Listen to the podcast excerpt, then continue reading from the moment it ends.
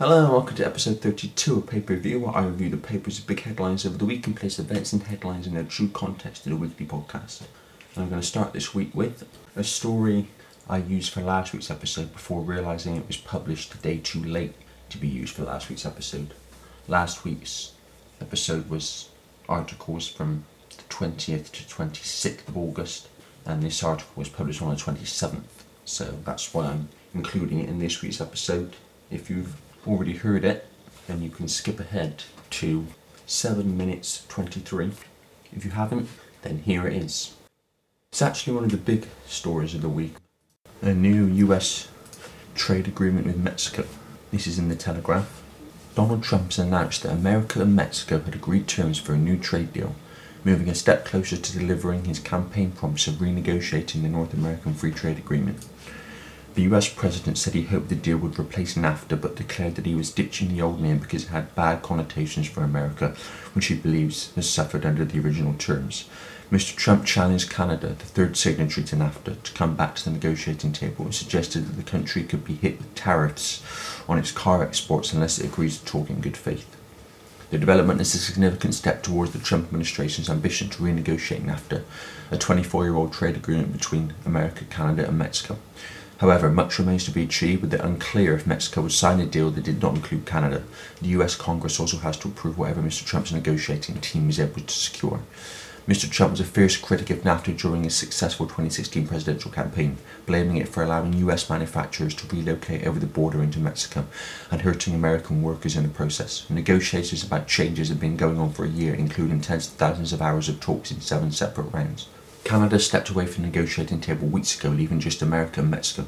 On Monday, Mr. Trump and Enrique Pena Nieto, the Mexican president, announced that they had reached an understanding about how to change their trade relationship.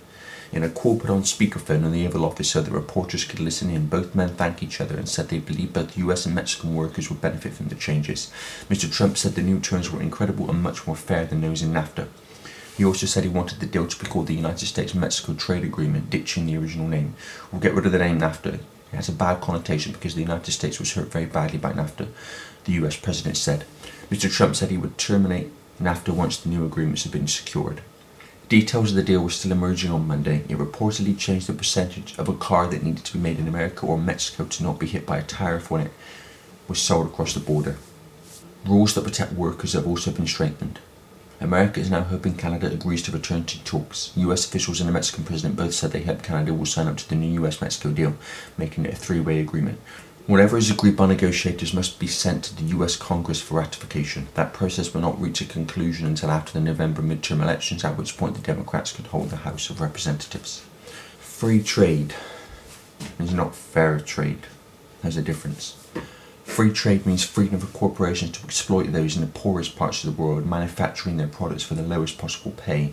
And as in America's case, the corporations can move their manufacturing to Mexico and thus pay their workers less to manufacture the products, and then sell the products in the developed world, developed economically, not morally, that is, for a much higher price, meaning both those manufacturing and purchasing are exploited.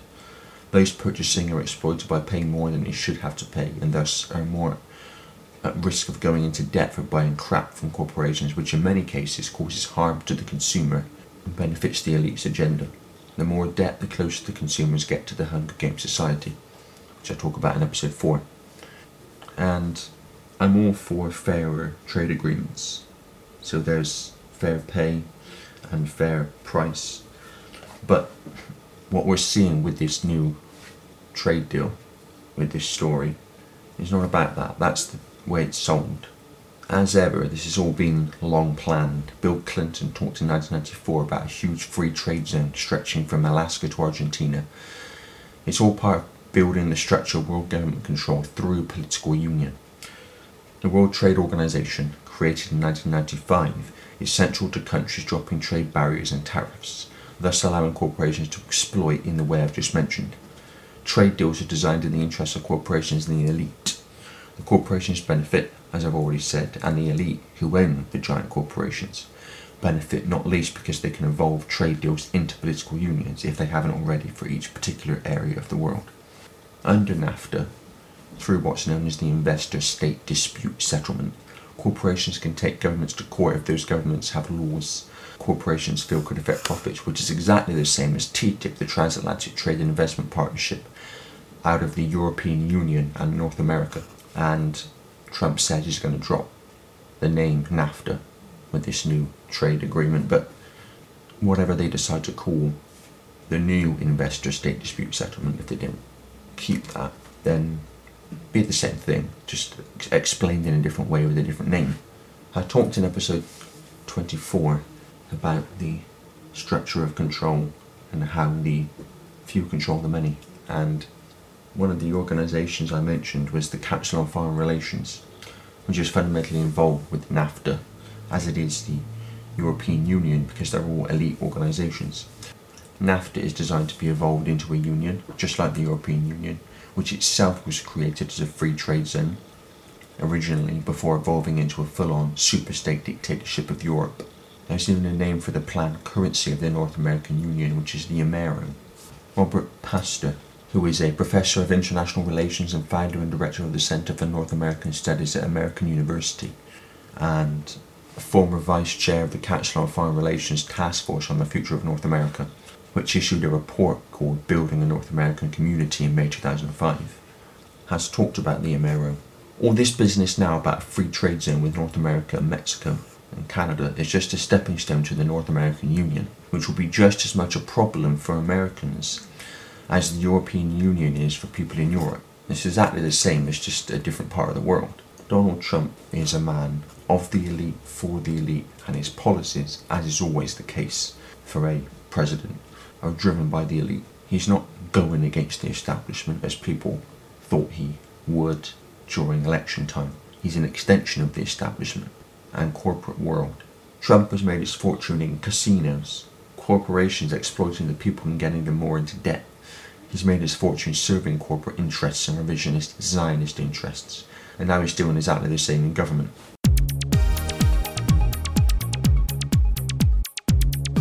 The next subject this week is small businesses. This is in the Daily Mail. Bailiffs sent to more than 81,000 firms for failing to pay business rates. Bailiffs have been sent into more than 81,000 companies that have struggled to pay their business rates in the first year since a controversial overhaul of the system, according to new figures. An investigation by ratings advisor Altus Group has found that bailiffs were sent to 222 premises across England every day in 2017 to 2018 because of business rate arrears. They were given power to enter properties, seize goods, and sell them at public auction in order to settle their debts. The figures follow a Freedom of Information request by Altus, which received details on how many business premises were referred to bailiffs from 264 English councils covering 1.6 million properties out of 1.9 million liable for rates. Using the data provided, it estimated that bailiffs were sent to 81,317 premises over the year and calculated that 6.53% of firms liable for rates, nearly one in every 15 commercial properties with a bill, faced having their goods seized, up from 6% the year before. The rates revaluation in April 2017 left millions of businesses facing crippling tax hikes and forced many retailers and pubs out of business as it saw properties revalued for the first time in seven years. Robert Hayton, head of UK business rates at Altus, said councils are taking enforcement action much earlier. Robert Hayton, head of UK business rates at Altus, said councils are taking enforcement action much earlier, since their finances became more aligned to business rates income. He added this sometimes leads to companies with manifestly incorrect demands receiving summonses and facing enforcement action. The problem is also exacerbated by understaffing within some councils and the inordinate delays that this creates in dealing with ratepayers. The research discovered that Birmingham City Council referred the most premises to bailiffs over the year at 3,864, although this was down from 4,414 in 2016 to 2017. Manchester City Council referred 2,267 business premises to bailiffs, the second highest number of instructions, and up 38% from 1,932 in 2016 to 2017. Liverpool, Coventry, Hounslow, and Brent councils all made more than 1,000 referrals to bailiffs, according to the data. Birmingham, Manchester are among a small number of councils that currently retain 100% of business rates as part of a government pilot. More widely, the government is planning to increase the share kept by local authorities across England from 50% to 75% in 2020. A government spokesman said it is important that councils are proportionate in enforcement and use bailiffs only as a last resort. We are introducing over £10 billion worth of business rate support by 2023. They want to get rid of business. I've said it various times before, and this is another step towards that goal. This is why giant corporations like Amazon and Starbucks, who pay hardly any tax, don't get any punishment, while businesses are visited by bailiffs. If you're serving the elite's agenda, like corporations are, you're taken care of and you get the support you need because the elite needs you for their agenda. And this is not to mention, as I did earlier, the corporation's power through trade deals like TTIP and ISDS under NAFTA, trade deals through political unions benefiting corporations. Political unions are also a means through which regulation after regulation after regulation, red tape after red tape after red tape, can be brought into law, which makes it harder and harder for small businesses to survive. This targeting of businesses, of course, leads to the Hunger Games society as businesses disappear and the people who run them and work in them are without a job. And when all business is gone, then everyone owning or working in the business is in that position. And all that's left for people in the way of employment is corporations, because even public service jobs are designed to be corporatised. As I've said before, this is what we're seeing with the NHS, rail travel, and law enforcement, and even taxi travel is going this way with Uber now. One of the main reasons for Uber is to track where everybody's going and thus deny people access that the computer system recognises as a dissident of authority. Corporatisation is happening because the corporations are, in many cases, elite owned and they're vehicles for introducing the elite's agenda in their particular category of commerce. Also, it allows for easier control, regulation, and policing, as with Uber, for example, the corporations come in, take over, and re image their particular category of commerce and area of society. So, Uber, for example, is designed and it's already started to re image taxi travel in a way that makes it easier for control, regulation, and policing to suit authority and in a way that's in line with the elite's agenda.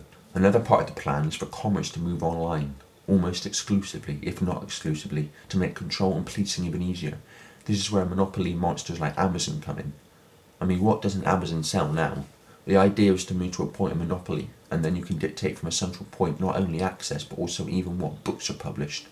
Amazon began as a book publisher, and now it's refusing to publish certain books. Facebook and Google are the same. Get a monopoly, and then you can control and police from a central point bring everyone together on a platform under the guise of social media and being able to communicate with your friends and having your own space to say whatever you like. MySpace was an earlier attempt at this. It was big in America in the early to late 2000s, but it didn't really take off in Europe. And then it eventually died out in America. But by then, Facebook was around. So the idea is to get people onto a platform under the guise of social media and communication, and then using that monopoly to stop people seeing certain information, to censor information, to use algorithms to suppress information. Both Facebook and Google are doing all these things. Facebook and Twitter are shadow banning, meaning people can post, but only a certain number of that person's followers are actually going to see the post. YouTube, owned by Google, is doing the same with their virtual monopoly on video sharing, as well as outright banning channels with no explanations and deleting all the videos, whether or not the user has copies of the videos or not. They don't care, they're monsters. They say you've broken the community guidelines when those guidelines are deliberately as vague as possible so they can be applied to as wide a range of situations as possible. They play off of political correctness. If you've got a video making legitimate comment and asking legitimate questions about gender or migration, you could find the video deleted because it doesn't comply with guidelines. Political correctness is a tool to get people either to silence themselves because they don't want to offend and they think being politically correct is a good thing. It's not. Are there certain subject areas political correctness should cover? Yes. Disability is one of them. Why would anyone want to discriminate against someone with a disability? However, there's other subject areas like transgender, fluid gender, migration, and others which should be challenged and questioned and talked about in a very politically incorrect way. Because that's the only way a genuine debate on these subjects is going to be conducted. So political correctness is either about people censoring themselves or people being censored, not least, not least, in the way I'm talking about now with social media. I talk about this more in episode 27. So the giant corporations are there to introduce the elite's agenda, and that's another reason why the plan is to get rid of business, to get rid of challenge to the elite's agenda, leaving only the corporations introducing the elite's agenda.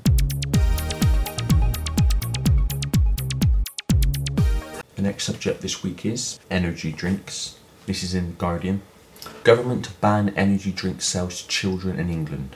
Ministers will ban the sale of Red Bull, Monster Energy, and other energy drinks to children in England amid growing concern about the impact that high caffeine, high sugar drinks are having on young people's health.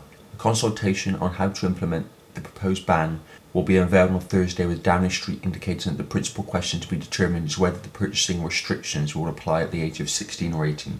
Theresa May said the consultation was linked to the government's childhood obesity strategy and said it was necessary to examine the consumption of energy drinks, often because they are sold at cheaper prices than soft drinks. The principal justification for the ban is the high level of caffeine in the energy drinks, which has been linked to a string of health problems for children, including head and stomach aches as well as hyperactivity and sleep problems. A 250ml can of Red Bull contains about 18 milligrams of caffeine, roughly the same as a similarly sized cup of coffee, but three times the level of Coca Cola. Monster Energy, which is often sold in larger cans of 500 millilitres, contains 160 milligrams of caffeine. Energy drinks often also have higher levels of sugar than soft drinks. According to government figures, sugar energy drinks have 60% more calories and 65% more sugar than normal soft drinks, and sugar is one of the largest causes of obesity.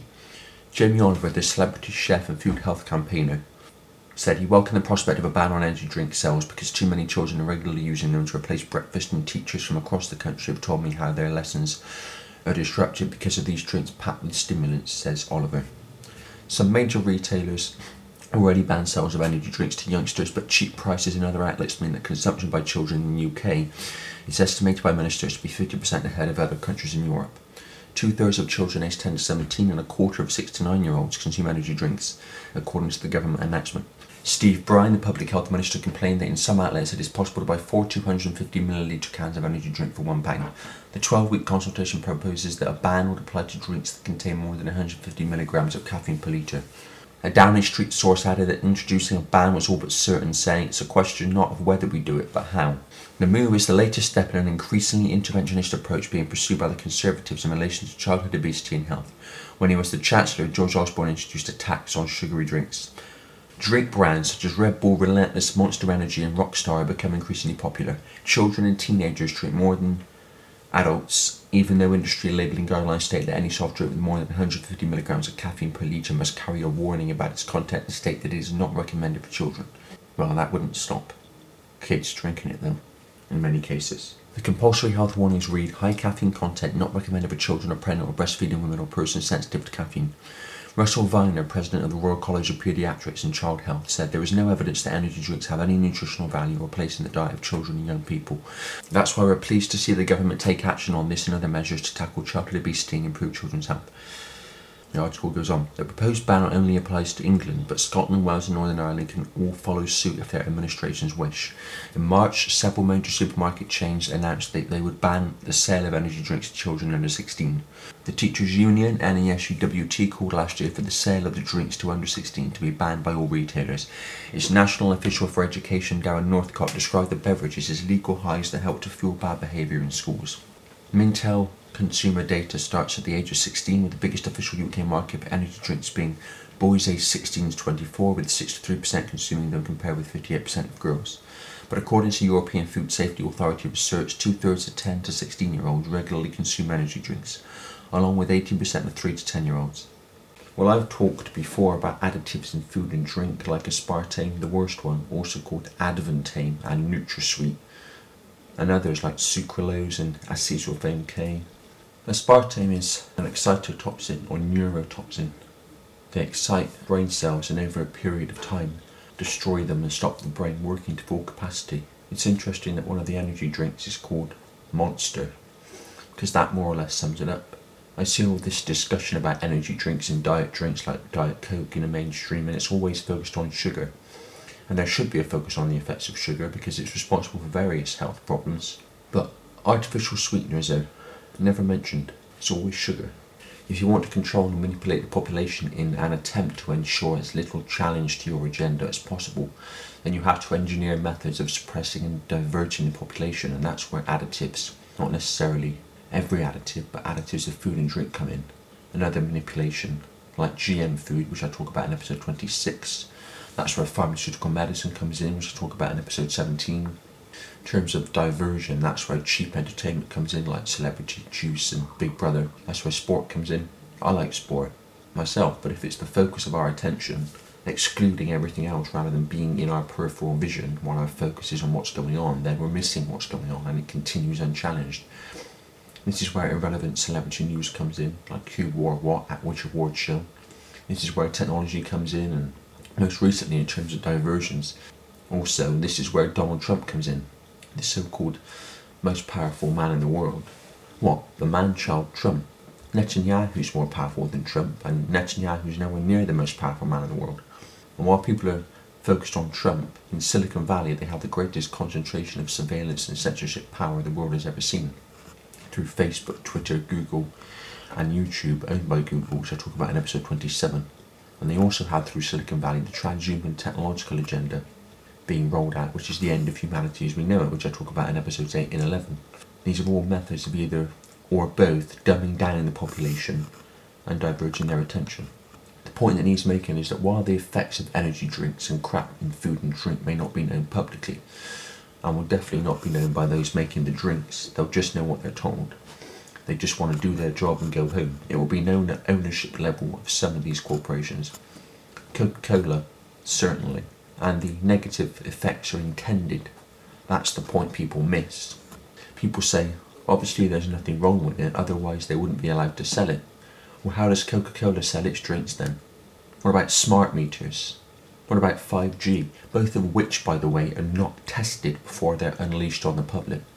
I talk about smart meters in episodes 1 and 17, and I talk about 5G in episodes 12 and 20, as well as other episodes. Corporate lobbying and official science is all you need to get these abominations for health into the public arena, and claiming you're doing it to tackle global warming helps as well, as in the case of smart meters, even though human caused global warming, climate change is a massive hoax to justify an enormous transformation of society. I talk about climate change in episodes 18 and 29. The rubbish in food and drink contributes to health problems, and then the kids go to the doctor, who won't necessarily always connect the energy drink to the ill health unless the kid is drinking a load of energy drinks. And the doctor will prescribe the kids pharmaceutical medicine, which has its own potential negative health effects. When you look at mainstream healing, it's a joke, and it would be funny if it wasn't real. You've got cancer, for example, and the two most used methods of curing cancer are chemotherapy, which kills cells regardless of whether they're a cancer cell or a healthy cell. And I know there's more targeted versions now, but there's still a risk of killing healthy cells. And radiotherapy, which is radiation. And what's one of the causes of cancer? Radiation. It's a joke, but unfortunately it's also true. And despite all the money donated and raised for cancer research and all the research for cures for cancer over decades, the two most used ways of curing cancer. One of them is to kill cells, and the other one is a cause of cancer. Does anyone else think that's not just a little bit suspect? The truth is, the healing the elite and certain gophers get is much better than the public get. I mean, we know that. But more than that, in the hidden, in the shadows, their healing knowledge and knowledge of the body and how it works, never mind actual medicine and technology, is far beyond anything seen in the public arena. But when suppression and depopulation is your goal, you want to keep that knowledge and technology away from the target population. Also, when you have access to advanced healing and technology, you have to keep it secret because if the public knew about it, then people are going to ask, where does it come from and how does it work? And now people are asking questions you don't want them to ask because you want to keep them in a state of limited perception and possibility. So you hide the healing knowledge, medicine, and technology away from the population thus aiding suppression and depopulation and ensuring a limited perception of the possible, and that's essential if you want to control and manipulate that population. It doesn't matter that people suffer and die as a result of that because you have no empathy for the victims of your actions. As long as human society is best placed to advance your agenda, that's all that matters. That's the way the elite see the population because society is agenda driven, not people driven.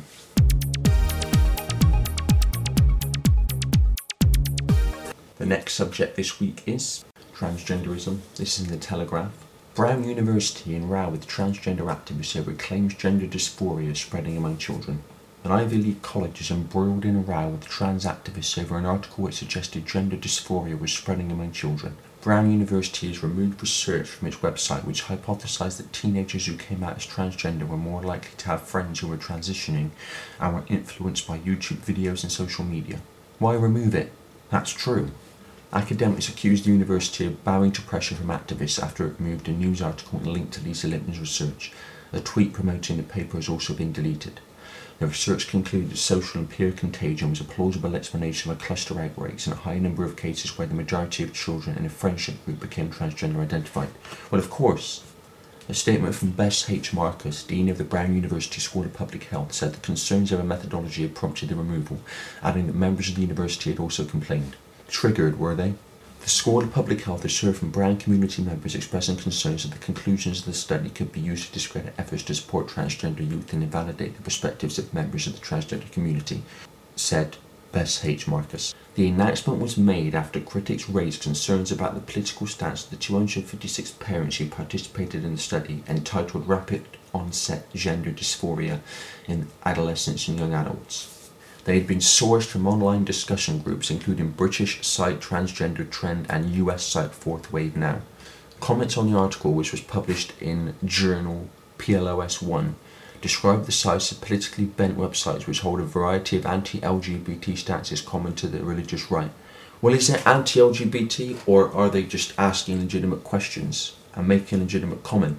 Because there's a difference on Twitter transgender trend said desperate attempts to undermine Lisa Littman's important ROGD study include defamation of the websites where parents were recruited, including the ridiculous claim that transgender trend is far right and wants to criminalise medical transition. We are not and we don't. Dr. Littman's paper acknowledges that the interviewees might be more oppositional to transgender identified individuals but adds that survey questions indicated they had a similar level of support for the rights of transgender people as the rest of the population. But Susie Green, the CEO of British charity Mermaids, which supports young transgender people and their families, said the methodology of the study was completely flawed.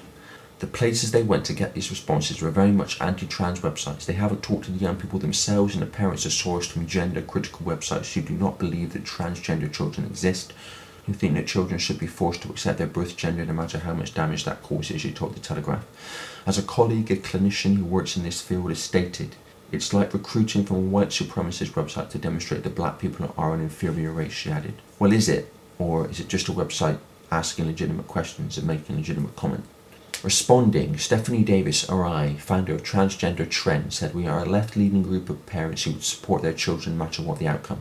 Academics and researchers criticised the decision to remove the study, as they should. James Caspian, a psychotherapist who specialised in gender identity for over a decade and who was fundraising for a legal case against Bath Spa University for blocking research into people who decided to detransition last year, said, In a way, mine was censored in anticipation of being criticised. It would appear that this has been attacked after it's been done by people whose agenda it doesn't suit. Spa previously said it rejected his research on methodological, not ideological grounds. In a statement posted alongside Dr. Littman's article, the journal said, We take all concerns raised about publications in the journal very seriously and are following up on these per our policy and guidelines. As part of our follow up, we will seek further expert assessment on the study's methodology and analyses. We will provide a further update once we have completed our assessment and discussions. Well, of course, I've talked about transgender a lot in Paper Review including episodes 8 and 26. In terms of what this article talks about, transgender people are influenced by propaganda and from various sources. That's what all this propaganda is about with kids now in school. If you can mould perception from an early age, you've got that person's perception for life, unless someone or something intervenes, causes that perception to change. That's why all this propaganda about transgender and fluid gender is happening now with kids at such a young age to be discussing these subjects with kids. It's not about the best time to discuss these issues with kids. Clearly not when it's being done so young. It's about installing a perception from the earliest possible age to have the best chance of that perception remaining the kid's perception for life. Another reason for all this propaganda aimed at kids is because they're going to be the future generations in the world of the elite's agenda. So they want to start transgender and fluid gender as early as possible in the kids' perceptions. On the subject of future generations, I've talked before about epigenetics, which means that genetic, yes, of course, but also environmental and perceptual changes carry down generations. So, what we're seeing now, especially in universities, not least in America, which is a mind control laboratory, people say the American culture is everywhere. No, it's not the American culture. It's that which has worked in America which is then exported all over the world. That's why so much of American culture is everywhere because it's not American culture, it's just that which has been shown to work in America and because it has been shown to work, then it gets exported all over the world. And in America, but also this country and others, we're seeing young people needing trigger warnings, as they call it, when they're about to come across material they find challenging to hear or acknowledge, and they go off into hysterics when they hear someone saying things they don't like because they've been triggered. And as a result of that, we're seeing certain speakers banned or deplatformed, as they call it, and political correctness dictating what people can or can't say and debate in universities, even though university is supposed to be about debate. But what we've got is this mentality being engineered into place. I've talked about one of the ways it's engineered in episode 3. Because of epigenetics, you've got the creation of Generation Snowflake, as it's become known. And then the next generation is born Generation Snowflake. And given that, do we not think it's at least possible that this tendency towards gender fluidity will not also be carried down the generations in this way? Especially if that tendency is installed as a perception at such a young age. It's worth considering as a possibility. In terms of this story, you've got political correctness limiting debate again, which is what it's there to do. Political correctness is an elite scam to get the population to silence and censor itself. The university bowed to the pressure of political correctness and the transgender lobby because political correctness, massive proponents of which are the progressives or regressives as I call them, they're the new tyranny. Progressives think they're rebels and trailblazers challenging the established order when they're just helping to bring in a new order that suits that which was ultimately behind the old established order. They're the new establishment, they just don't see it. When you're leading a revolution in inverted commas. It might be just a little bit of a good idea to find out who it's going to benefit. There were days, I know it's hard to believe now, but there were days when students and young people marched for freedom of speech and genuinely protested against the establishment and what it was doing that they didn't like, and their protests had validity. Not necessarily in every case, but there were protests then that had validity against the establishment. But now you've got young people protesting against freedom of speech and for that which suits the elite in their agenda.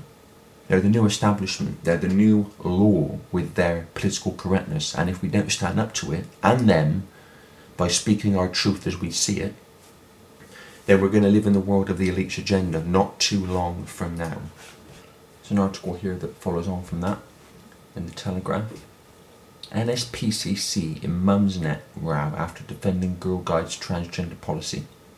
The NSPCC has become embroiled in a row with Mumsnet users after defending the right of transgender girls to join the Girl Guides. The children's charity called off a planned live event about keeping children safe from abuse on Friday after users repeatedly asked questions about allowing transgender children into single sex spaces. So, this is where we are with it. Instead of the NSPCC holding an event about keeping children safe from abuse, which is rather an important subject. It has to be co opted by this whole transgender nonsense. And I say nonsense in terms of the transgender lobby and the propaganda. Not nonsense in terms of people who want to transition because they feel they're in the wrong body, but the propaganda to confuse people, to make them believe they should transition the constant focus on transgender and fluid gender. Users raise concerns about children who identify as female but who are born male sharing changing rooms, shower facilities, and dormitories with other girl guides. Well, it comes down to respect. Yes, people who transition should be respected for that, and people who feel they're in their own body and need to change for their own reasons should be respected and helped through that transition process. But respect goes both ways. If you are someone who just decides that you are now a woman if you're a man without any biological or physical change, then what right does that give you to go into an area where girls and women want to be alone, only with other women or with other girls? What right does that give a man to walk in just because he's decided he's now a woman or a boy? They've decided they're now a girl. Other participants asked about the increasing number of children who are deciding to live as a different gender while still at school.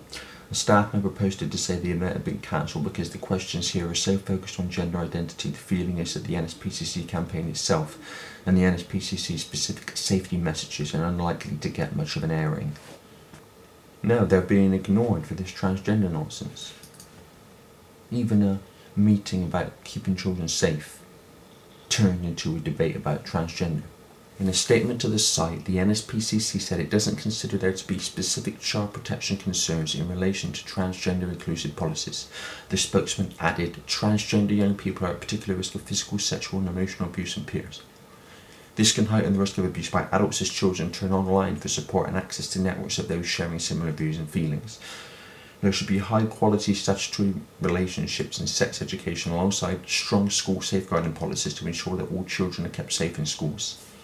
The very abuse that that NSPCC meeting was designed to inform people about. The quote goes on There should be high quality statutory relationships in sex education alongside strong school safeguarding policies to ensure that all children are kept safe in schools. The Girl Guides policy, which emerged last year, says that members are entitled to use the facilities of the gender that they self identify as. Well, there's implications with that, as I said just now. Mumsnet users have built up a reputation for being particularly focused on transgender issues, and the stance of some members has been described as transphobic. Justine Roberts, Mumsnet founder and CEO, told the Daily Telegraph that the site will always have a great deal of sympathy for vulnerable and oppressed groups, but we are also committed to freedom of speech. That's exactly the right way to go about it. The quote goes on Sometimes these two principles come into conflict, rarely more so than in a recent debate about what it is acceptable to say or not to say about transgender people and changing opinions about gender and sex. She added that the debate over transgender people's rights had tested to the absolute limit the site's ability to host civilised discussion. But we fundamentally believe that with a bit of effort all round, then we can allow all voices to be heard, and that by allowing all sides to be heard, we can move towards a constructive compromise, she said. Well, that would be nice, but the idea is not constructive compromise. The idea is that only one version of what transgender is is expressed, and that's the official politically correct view. And the reason it's the official politically correct view is because political correctness is there to ensure certain questions that need to be asked about questions that need to be asked about certain subject areas relating to the elite's agenda don't get asked, or if they are, they're attacked in an attempt to stop them being expressed or to intimidate people into silence and transgender and fluid gender, as I've said before, many times are part of the elite's agenda, and that's why any expression of opinion challenging transgender and fluid gender is attacked. That's why transgender is on the list of hate crime subjects. So that hate crime definition can be used to call legitimate question and comment of transgender a hate crime. That's the idea. And as I said, we are in a situation where we have a political correctness pyramid, which I talk about in episodes 13 and 15, where the smaller the minority, the higher in position they are in the pyramid. Transgender and fluid gender are near the top, and thus the more protection they get. And we're also looking at the progressives. We're also seeing why the progressives and the PC brigade are the new establishment. They're the new tyranny, while thinking they're challenging the established order.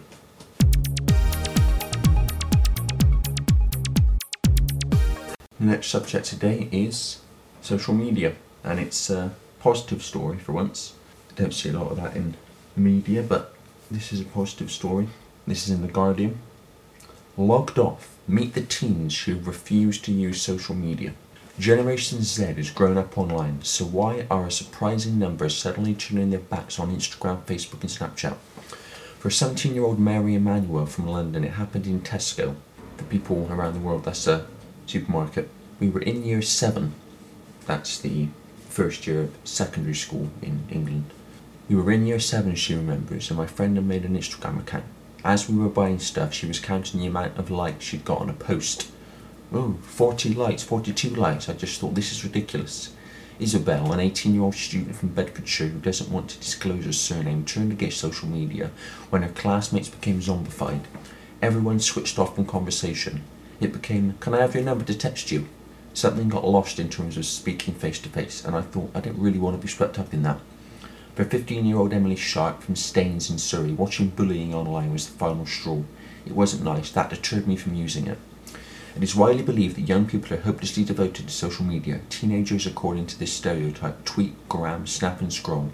But for every young person hunched over a screen, there are others for whom social media no longer holds such an allure. These teens are turning their backs on technology, and there are more of them than you might think. While many of us have been engrossed in the Instagram lives of our co-workers and peers, a backlash among young people has been quietly boiling. One 2017 survey of British schoolchildren found that 63% would be happy if social media had never been invented. Another survey of 9,000 internet users from the research firm Ampere Analysis found that people aged 18 to 24 had significantly changed their attitudes towards social media in the past two years. Whereas 66% of this demographic agreed with the statement, social media is important to me, in 2016, only 57% make this claim in 2018. As young people increasingly reject social media, older generations increasingly embrace it. Among the 45 plus age bracket, the proportion who value social media has increased from 23% to 28% in the past year, according to Ampere's data. This is part of a wider trend. According to a study by US marketing firm Hill Holliday of Generation Z, people born after 1995, half of those surveyed stated they quit or were considering quitting at least one social media platform. When it comes to Generation Z's relationship to social media, significant cracks are beginning to show, says the firm's Leslie Bilby. She believes we will definitely see an increase in younger people quitting or substantially reducing their use. And as younger generation Zers notice this behaviour among their older siblings and friends, they too will start to dial down their use of social media, she says. The article goes on.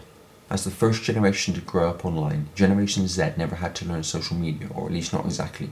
They glided through every iteration. Facebook 2004, Twitter 2006, Instagram 2010, Snapchat 2011 in real time, effortlessly adopting each one. But a life lived in pixels from your earliest age is no easy thing.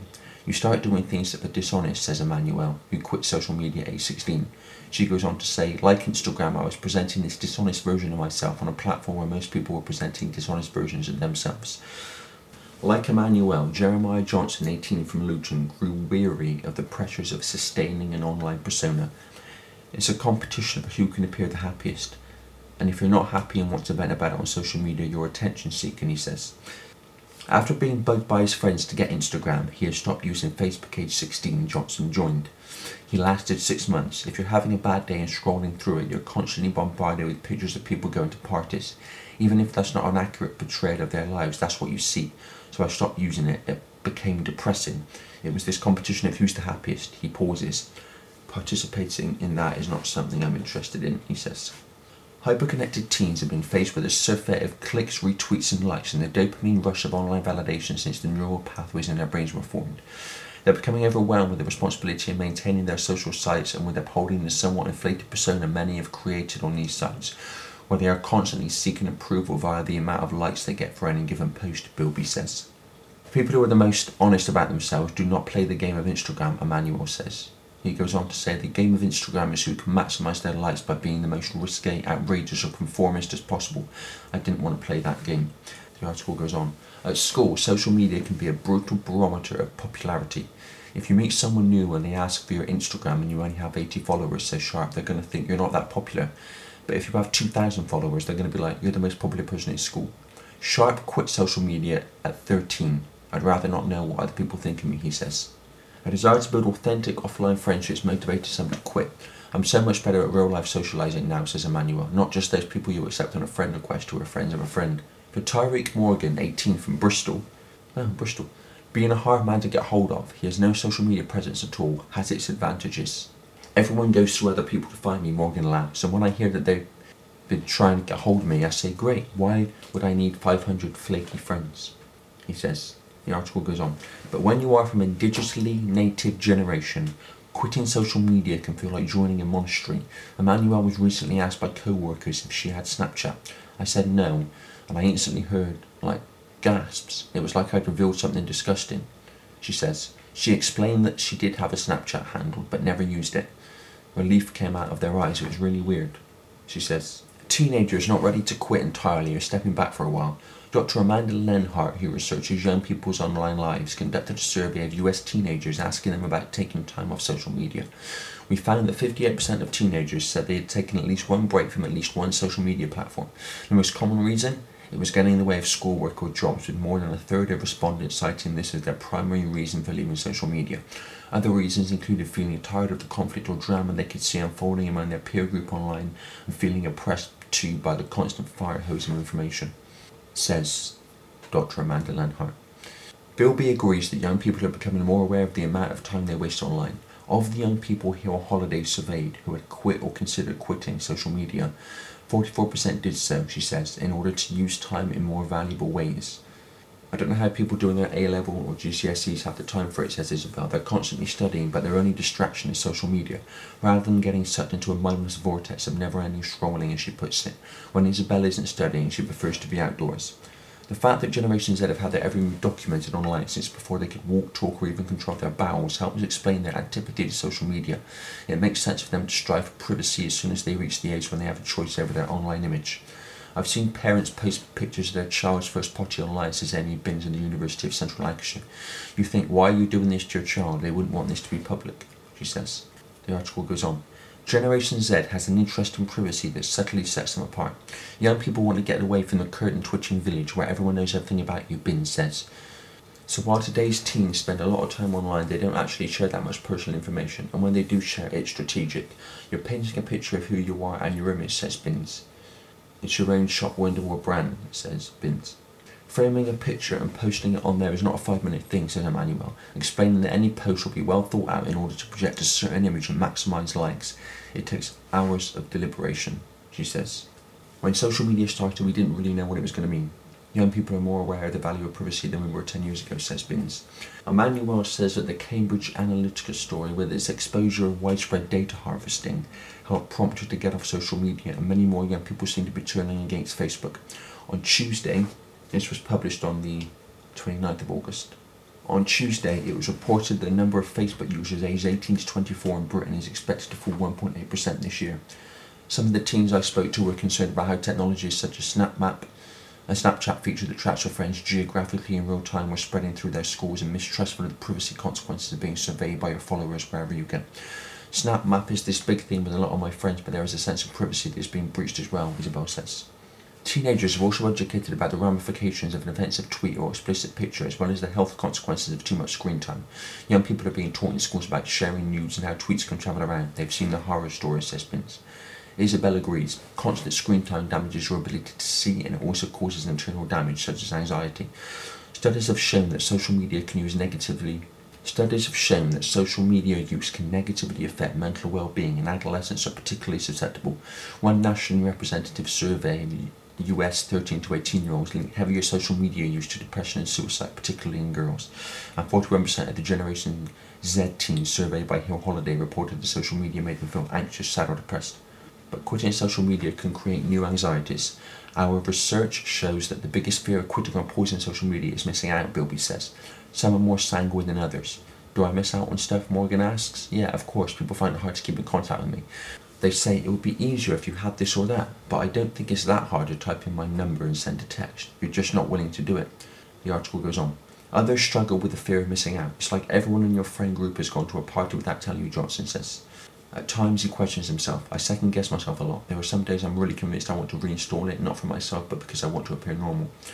Article goes on. Still, refuseniks such as Johnson may not be outliers forever. In a world in which everyone is online, renouncing social media is a renegade countercultural move. As quietly punk as shaving your head or fastening your clothes with safety pins. Morgan has become a Svengali for classmates wanting to escape. My friends come to me and say, Tyreek, I don't have social media anymore. And I go, why? I thought that's what you guys do. And they say, thanks to you, because of the things you said and the stuff you're doing. It's quite cool. The article goes on. Quitting social media is a determined move. Apps including Facebook and Instagram are designed to be addictive. Well, I've said before that I've no doubt that a lot of these apps that people get addicted to are made to be addictive. Not only because the people who make the apps want people to download them, but because they're designed to be addictive to get young people addicted because of the transhuman agenda. Anyway, it goes on. Social media is so ingrained in teenage culture that it's hard to take it out, but when you do, it's such a relief, Emmanuel says. She has received a lot of admiration from her peers for quitting. They wish they were able to log off. People feel like social media is a part of them and their identities as teenagers and something you need to do, she says. But I'm no less of a teenager because I don't use it.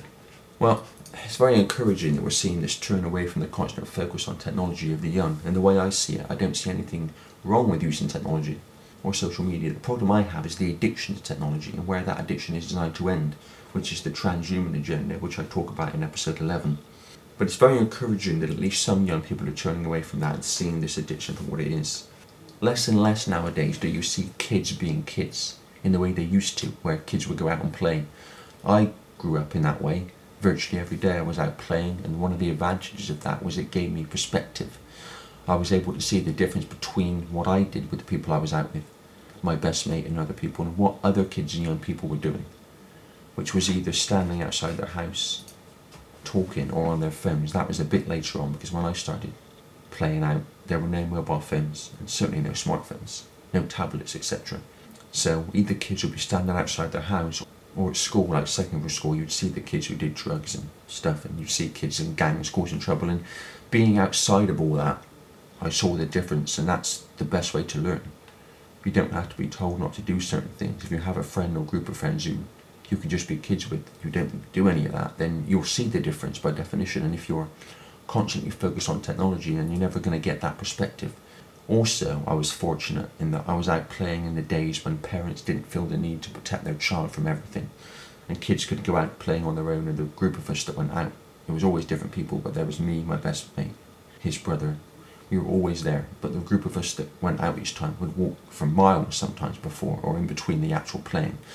And you could do that then, and it prepares you for being outside, walking the streets on your own, and it helps to make you streetwise. Didn't with me because I'm hopeless with directions, but it does help most people. And there's a great episode of Black Mirror called Arkangel. Black Mirror Series 4, Arkangel, that looks at what can happen if you wrap kids in cotton wool too much and take too much control over their take too much and, and take too much control over what should be their own time. Anyway, going back to the point of what I was just saying, what you can learn from being a kid. What are you going to learn sat at home all day, staring at a screen? Another aspect of this is communication. I know the idea is that technology is supposed to make communication easier, but a message on a phone or a tablet or even a computer is open to interpretation, whereas when you're talking in person, then you know exactly how the words were said, the facial expressions, etc. And you can't beat learning from people from experience. That's how you grow. You can't underestimate the value of a good influence. There are three types of friends in life a good influence, a neutral influence, and a bad influence. The best thing you can achieve in life is to find friends who teach you what having a good influence means.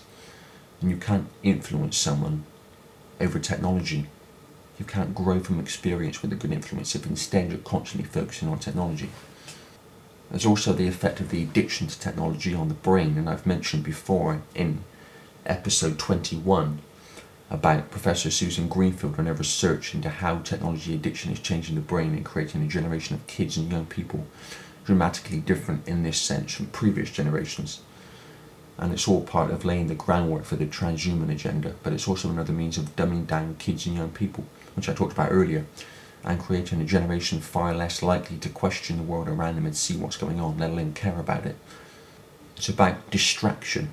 To create the world the elite agenda demands, then people have to be kept divided and diverted and technology does not, as is claimed, bring people closer together. Yes, in certain circumstances, when people are catching up with someone on the other side of the world, for example, I can understand that technology can be a great tool in that communication, in that situation.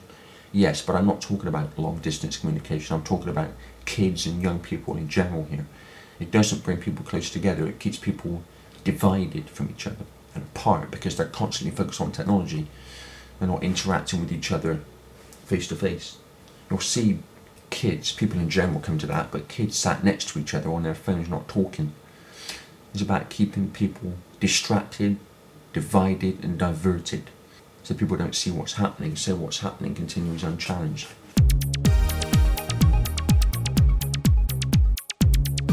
The final subject this week is air pollution. This is in The Guardian. Air pollution causes huge reduction in intelligence, study reveals. Air pollution causes a huge reduction in intelligence according to new research indicating that the damage to society of toxic air is far deeper than the well-known impacts on physical health. The research was conducted in China but is relevant across the world with 95% of the global population breathing unsafe air. It found that high pollution levels led to significant drops in test scores in language and arithmetic with the average impact equivalent to having lost a year of the person's education. Polluted air can cause everyone to reduce their level of education by one year, which is huge. Well, if the education system was what we're told it is, maybe. Anyway, the article goes on. Polluted air can cause everyone to reduce their level of education by one year, which is huge, said Xi Chen at Yale School of Public Health in the US, a member of the research team. Well, if education, as in the education system, is what we're told it is, then maybe. But anyway, the quote goes on. But we know the effect is worse for the elderly, especially those over 64, and for men and for those with low education. If we calculate the loss for those, it may be a few years of education. The article goes on. Previous research has found that air pollution harms cognitive performance in students, but this is the first to examine people of all ages and the difference between men and women. The damage in intelligence was worse for those over 64 years old, with serious consequences, said Shen. We usually make the most critical financial decisions in old age. Rebecca Daniels from the UK public health charity Medact said this report's findings are extremely worrying. The article goes on. Air pollution causes 7 million premature deaths a year, but the harm to people's mental abilities is less well known. A recent study found toxic air was linked to extremely high mortality in people with mental disorders, and earlier work linked it to increased mental illness in children, while another analysis found those living near busy roads had an increased risk of dementia. The new work, published in the journal Proceedings of the National Academy of Sciences, analysed language and arithmetic tests conducted as part of the China Family Panel studies on 20,000 people across the nation between 2010 and 2014. The scientists compared the test results with records of nitrogen dioxide and sulfur dioxide pollution. They found the longer people were exposed to dirty air, the bigger the damage to intelligence, with language ability more harm than mathematical ability, and men more harm than women. The researchers said this may result from differences in how male and female brains work. Derrick Ho with the Hong Kong Polytechnic University said the impact of air pollution on cognition was important and his group had similar preliminary findings in their work. It is because high air pollution can potentially be associated with oxidative stress, neuroinflammation, and neurodegeneration of humans, he said. Shen said air pollution was most likely to be the cause of the loss of intelligence rather than simply being a correlation. The study followed the same individuals as air pollution varied from one year to the next, meaning that many other possible causal factors such as genetic differences are automatically accounted for. Scientists also accounted for the gradual decline in cognition seen as people age and ruled out people being more impatient or uncooperative during tests when pollution was high. Air pollution was seen to have a short-term impact on intelligence as well, and Shen said this could have important consequences, for example, for students who have to take crucial entrance exams on polluted days. But there is no shortcut to solve this issue, he said. Governments really need to take concrete measures to reduce air pollution. That may benefit human capital, which is one of the most important driving forces of economic growth. The article goes on. In China, air pollution is declining but remains three times above World Health Organization limits. According to the World Health Organization, 20 of the world's most polluted cities are in developing countries. China, home to several of those cities, has been engaged in a war against pollution for the past five years. The results would apply around the world, Shen added. The damage to intelligence was likely to be incrementally said, with a 1 milligram rise in pollution over three years equivalent to losing more than a month of education. Small pollution particles are known to be especially damaging. This is the same wherever you live. As human beings, we have more in common than is different. Arash Saleh, a registrar in respiratory medicine in the UK and part of the Doctors Against Diesel campaign, said this study has a concerning bank of evidence showing that exposure to air pollution can worsen our cognitive function. Road traffic is the biggest contributor to air pollution in residential areas and the government needs to act urgently to remove heavy polluting vehicles from our roads. Well, I agree with cutting down on pollution, of course, but the claim removing heavy vehicles from our roads could be taken in two ways. Redesigning vehicles so they don't pollute as much, or removing vehicles from roads, which is the agenda, because the agenda wants high speed rail travel and corporatized public transport to be the method of transport. The elite want unended cars, accept them, because if you get rid of private transport and move to only public transport, then you can dictate who has access to travel and who doesn't, which is why they want it. This is the Hunger Games society with sectors fenced off from each other and high speed rail travel being the means of travel between them if you had permission to travel between them. The article, the article goes on. Daniel said the UK's air is illegally polluted and is harming people's health every day. Current policies are not up to the scale of the challenge. Government must commit to bringing air pollution below legal limits as soon as possible. And there's another article here on the same subject. This is actually from the previous week. This is also in The Guardian. City mayors make joint call for urgent action to tackle UK air pollution. City leaders across England and Wales have teamed up to demand that Theresa May take immediate action to fight air pollution, which scientists say causes at least 40,000 premature deaths a year in the UK. A total of 17 mayors and civic leaders representing 20 million people throughout the country have signed a letter that calls for a national action plan to clean up the nation's air to be implemented as a matter of urgency. They include the London Mayor Sadiq Khan as well as Mayors Andy Burnham, Greater Manchester, Steve Rotheram, Liverpool City region, and Dan Jarvis, Sheffield, along with leaders from authorities around the country, including Cardiff, Leeds, Newcastle, and Southampton. Our country's polluted air is shortening lives, damaging our children's lives, and severely impacting on the NHS as well as costing the economy and working days lost, they say. They go on to say, crucially, these consequences disproportionately affect the poorest and most vulnerable. The group is demanding that the government pass a stringent Clean Air Act that will give local authorities powers to regulate emissions such as those produced by taxis and private hire services in cities. Set up a targeted vehicle renewal scheme to replace older, more polluting cars, buses, and lorries, but in a way that will protect local businesses. Provide funds to support the establishment of clean air zones and provide investment in cleaner buses, taxis, and other forms of transport. The letter, also sent to the Chancellor Philip Hammond and the Environment Secretary Michael Gove, was written in the wake of the National Clean Air Summit in June, where many civic leaders met to debate the air pollution crisis. The event was jointly hosted by the Mayor of London, the UK 100 Cities Network, and the Institute for Public Policy Research. Our most deprived communities, who already have to cope with multiple health problems, suffer most from the effects of polluted air, said Rotheram.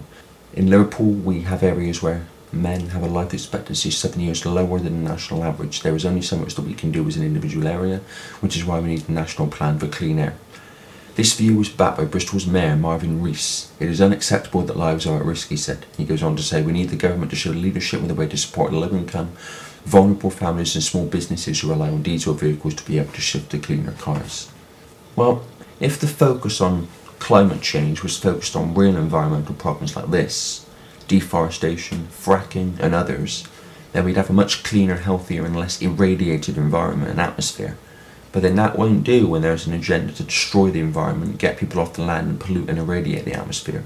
Not just for depopulation, but also to literally change our atmosphere, change our world into a world humans are not capable of living in without being genetically modified. And this is what GM food is doing. Genetically modified food is there to genetically modify us as I explain in episode 26. This is what radiation is doing from technology. This is what the whole focus on synthetic human is about the creation of a synthetic human form. They're now creating synthetic skin cells, synthetic blood, synthetic DNA, which they call GNA or PNA.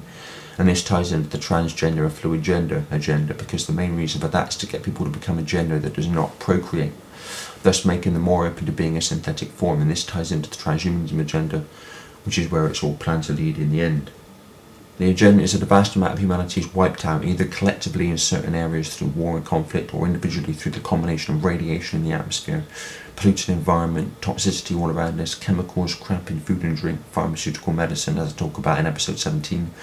And those left alive are living in the smart cities in the Hunger Games society and are converted to a synthetic part technological form and connected to the transhuman cloud or smart grid run by artificial intelligence, which will run everything, including the human mind. In terms of the air pollution's effect in reducing intelligence, well, that's exactly what the elite want. This is where the crappy food and drink comes in. This is where cheap entertainment comes in. Doesn't mean the people making the programs know that, but this is why we're given that. This is where the dumbing down of the education system comes in. It's all about keeping human intelligence at a level where people are as least likely as possible to see what's going on. Also, air pollution, as the second article talks about, plays into the depopulation agenda, and all these benefits for the elite and their agenda are why these things are allowed to continue and they're not sorted sooner unless enough pressure is put on those in power because these things are desired because of their benefit to the agenda, because society is agenda driven, not people driven or even money driven. That's another misunderstanding because, yes, money is a factor on one level, of course it is, but it's not about money ultimately, and it's certainly not about what's right for people. So, what is it? It's this agenda that I've been researching and communicating information about for the last 10 years. This is where the mainstream media misses the point. They look at news stories in isolation and without the context of the elite agenda for the world because they don't know the agenda exists, never mind what it is. Higher up in the hierarchy of these media organisations, they'll know, but the shop floor level journalists won't have a clue. And that's why Paper Review exists to provide the context and connections to see the bigger picture of world events. So that's it for this week. That's the news, that's the context and connections, that's Paper Review. More to come next week. Until then, goodbye.